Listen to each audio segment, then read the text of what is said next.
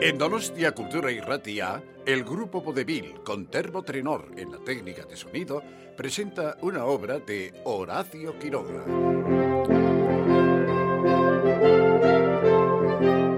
Horacio Quiroga nació en Salto 1878 y falleció en Buenos Aires en 1937 narrador uruguayo radicado en Argentina, considerado uno de los mayores cuentistas latinoamericanos de todos los tiempos, cuya obra se sitúa entre la declinación del modernismo y la emergencia de las vanguardias.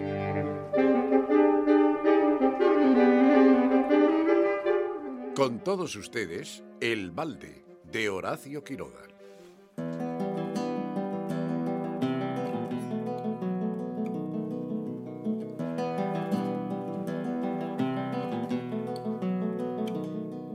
Señora, señora, son del depósito de abajo. Están enojadísimos con los niños. Han querido quemar todo. ¿Qué? ¿Quemar? ¿Qué? Que suban. Luisa. Ay, estos hijos. Sí, señora, sí, son sus hijos. Sus niños que ya no saben qué hacer. Ah, estaban agujereando el piso para incendiar el depósito. Ah, los hemos visto. ¡Qué horror! Estos hijos van a acabar conmigo. Pero ¿estás seguro? ¿No será una broma de criaturas? ¿Bromas, señora? Sus niños son poco amigos de bromas. Con una barrena habían hecho un agujero para echar un fósforo. Oh, se morían de gusto pensando en lo que iba a pasar. Esas, esas son las bromas de sus niños. Mm, por suerte los hemos oído a tiempo. La señora prometió corregirlos debidamente, asegurando al empleado que nunca más volverían a tener quejas de ellos. Aquel, con una esquiva mirada de desconfianza, volvió gruñendo a su depósito de alcoholes.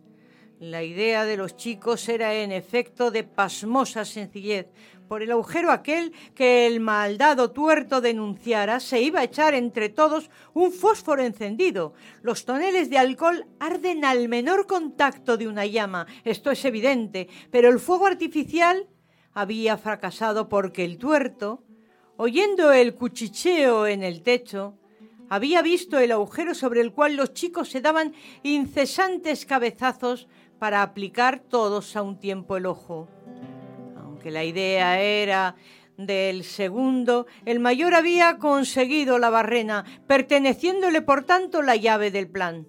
La menor, cuya imaginación dormía aún entre recién pasados ensueños, había logrado obtener que entre los tres se cogiera el fósforo encendido y entre los tres se lo arrojase a aquel cielo prohibido.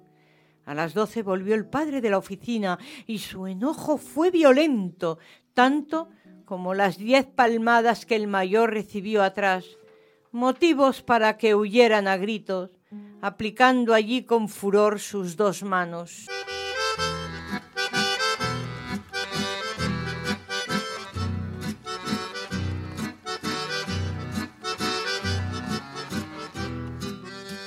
Lo que hay es que todas estas cosas pasan cuando yo no estoy. ¿Qué quieres que haga? Yo no puedo estar sobre ellos a cada momento. Eres injusto. ¿Injusto o no? Mientras yo estoy aquí, no pasa nada.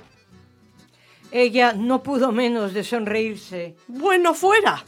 Yo no tengo tus manos. Es que no es cuestión de pegar, es cuestión de respeto.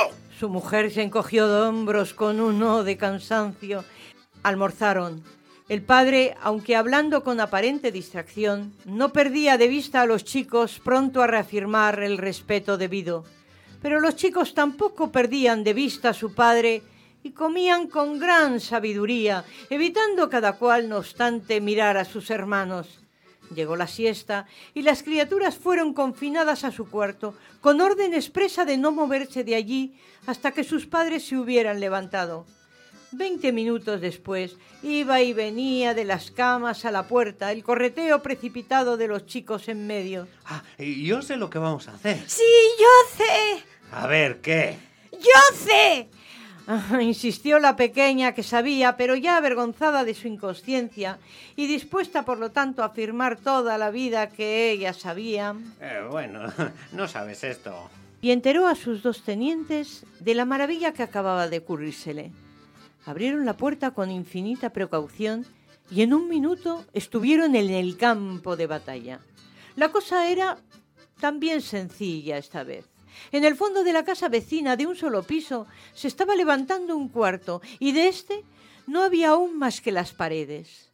Pero todo ello con tal acierto que en un tirante del andamiaje interior sobresalía un metro hacia afuera y justamente bajo ese tirante, a once metros de vacío perpendicular, estaba el patio del depósito de alcoholes en el que el horrible tuerto se oponía a la combustión de sus toneles. Los albañiles habían dejado allí un balde con larga soga y, en fin, desde la ventana del cuarto de la sirvienta se podía saltar a la azotea. Corría la siesta, abrumadora de calor y viento del norte. No se oía un solo ruido en el depósito donde todos debían dormir, hasta el mismo tuerto. Cuando el mayor de los chicos hubo izado por el andamiaje con su cuerda a la cintura y aquella quedó pasada por encima del tirante, lo demás fue sencillo. Tratábase de algo que recordaba a un aeroplano. La menor entraría en el balde y el mayor, a pleno puño, lo bajaría lentamente. No pretendían ninguna hazaña, solamente probar al tuerto que ellos eran capaces de llegar hasta su mismo antro. La siesta avanzaba y urgía apresurarse. La pequeña se enfundó en su balde y en un momento después quedaba suspendida sobre el vacío. El éxito era completo y los chicos nadaban en el quinto cielo de la felicidad. El mayor, rojo y los labios mordidos por el esfuerzo, arriaba lentamente la soga. Pero cuando el balde hubo descendido, uno, dos, tres metros, los dedos duros ya comenzaban a desprenderse con dificultad de la cuerda. Los chicos suelen tener en la ingeniería de sus proezas reales golpes de ingenio. La angustiosa mirada que el mayor lanzó al aire lo iluminó. Con un supremo esfuerzo y arrastrando todo el aeroplano con él, retrocedió cinco pasos y cruzó la soga sobre la esquina del cuarto. Ya era tiempo. La menor, entre tanto, que había sentido huir su serenidad con aquella inesperada subida, acabó de perderla viéndose inmóvil. Sus ojos se agrandaron desmesuradamente, allá abajo muy hondo y en el infinito abismo estaba el piso, el lindo piso que no se cae. Nunca más llegaría allá. Y eso que estaba y oscilaba sola en el aire sin sus hermanos. ¡Mamá! Cállate, Zonzo. Cállate, miedosa. Ya vamos a llegar. No, no quiero, no quiero. ¡Ay, mamá! Entonces el mayor comprendió que todo estaba perdido y el miedo, el terrible miedo que sucede a la inconsciencia de las acciones heroicas, entró en él. Ya oía a su madre. ¡Julio, grita! ¡Julio, Julio, ligero! Algo le pasa a esa criatura. Alzándose sobre la baranda, el padre vio y su arranque de ira fue más poderoso que la prudencia. ¡Óyeme! En cuanto llegue allí, te vas a llevar la paliza más grande de toda tu vida. Espérate un momento. Y corriendo a la ventana, saltó a su vez sobre la azotea vecina. Julio, ¿qué vas a hacer? ¿No ves que esa criatura se va a matar? Pero el mayor, ya de nuevo sin fuerza ante aquella terrible mano, había visto la salvación en la misma angustia de su madre. Yo no fui, no fui yo. ¡No, un momento! ¡Ya veremos! Yo su- suelto. ¡Ay, maldito! Ay, ay, suelto. Julio, no te muevas, por Dios.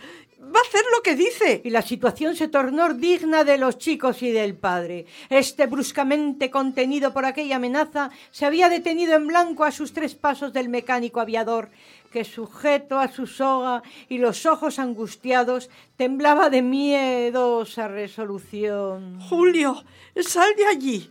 La criatura tiene miedo de ti. Déjalo. ¡No! Quiero darle un castigo ejemplar. Pero no ves. Vas a matar a tu hijo. No te digo. Ya se cansará. y se sentó en la cornisa devorando al chico con los ojos. Pero esta nueva complicación no hacía la felicidad del mecánico, que creyó prudente forzar la situación. Ay, me duelen las manos. Pero Julio, ese niño. Prométele que no le harás nada. Carlitos, mi vida, tu padre no te hará nada. ¡Ay, no puedo! No era posible continuar. La cordura se sobrepuso al fin en el padre a su ira disciplinaria. Bueno, has podido más que yo. No te haré nada. ¿Es verdad, mamá? Eh, no, no, ¿No me hace nada? No, mi vida, no te hará nada. Trémulo, ojeroso, el chico entregó la cuerda y desapareció por la ventana. Cuando los padres volvieron con la pequeña rescatada a la aviación, reinaba en toda la casa el más profundo silencio. Pero a pesar de ello y de la promesa otorgada, el chico mayor recibió en sí por sí y para ejemplo de los demás una formidable soba. Has hecho mal.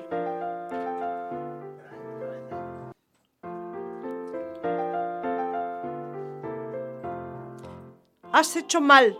Van a perder así la confianza en ti. Muy lindo. ¿Y tú crees que voy a hacer caso de las promesas que haga a esos mocosos? Diez días después, la menor, que desempeñaba importante papel en una nueva proeza, cayó desde seis metros y estuvo desmayada cuatro horas.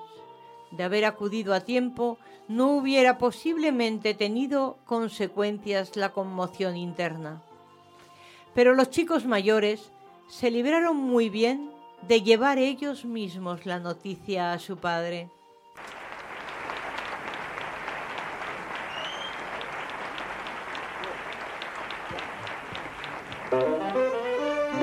Esperamos hayan disfrutado con esta obra de Horacio Quiroga.